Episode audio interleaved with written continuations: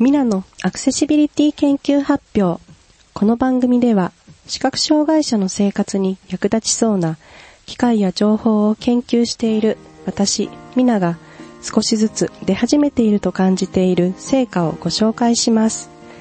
今日の BGM は、音羽桜さんのコスモスの咲く頃にです。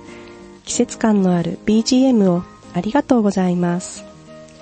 今日のテーマは UD トークです。UD トークを利用すると、人が喋った内容をキーボード入力や音声認識によりテキストデータに変換することができます。また、この作成したテキストデータをネットワークを介してリアルタイムで離れた場所の人が読めるという特徴があります。UD トークは Windows パソコン、Mac パソコン、iOS、Android いずれの OS にも無料の専用アプリが用意されています。今日は主に私が普段使用している iOS の UD トークについてその紹介と使用方法をお話しします。今日の放送は UD トークの公開トークとしてリアルタイムでテキストデータを同時配信していますのでアプリやソフトをお持ちの方はぜひアクセスしてみてください。なお、設定は閲覧専用にしています。URL は Twitter のシャープヒマラジに投稿しました。UD トークのアプリを App Store からダウンロード、インストールします。公開トークを始めるには、今すぐトークを公開するを選択します。すると、そのトークを閲覧できる URL を誰かに送る方法がいくつか出てきます。例えば、メールで送信、URL をコピー、もともと UD トークを使用している誰かの ID を指定して招待する、などです。QR コードを利用する方法もあります。トークの内容を閲覧したい人は、UD トークアプリがインストールされた iPhone や iPad から送られた URL にアクセスします。パソコンからの人は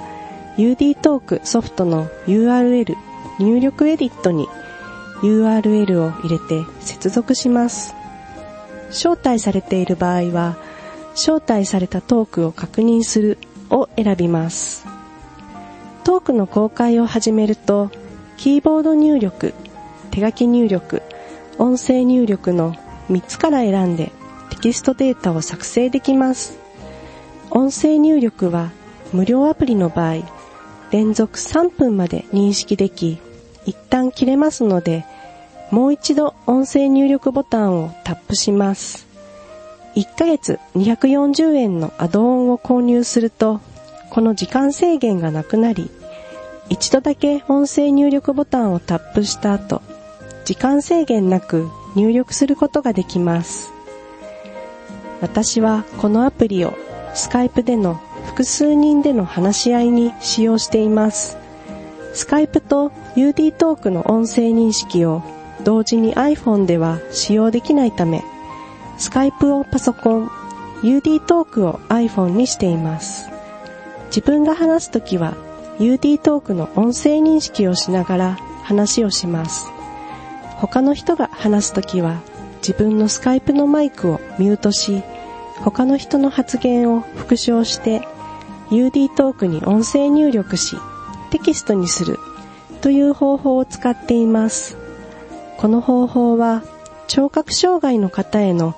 情報保障の役に立つと思います。今日の放送はいかがでしたでしょうか？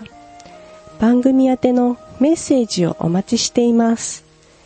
メールアドレス accs ヒマラジ .com 小文字 a c c s アット h i m a r a j i ピリオド c o m までお送りください。番組専用メッセージ投稿フォームからもお送りいただけます。以上、ミナのアクセシビリティ研究発表でした。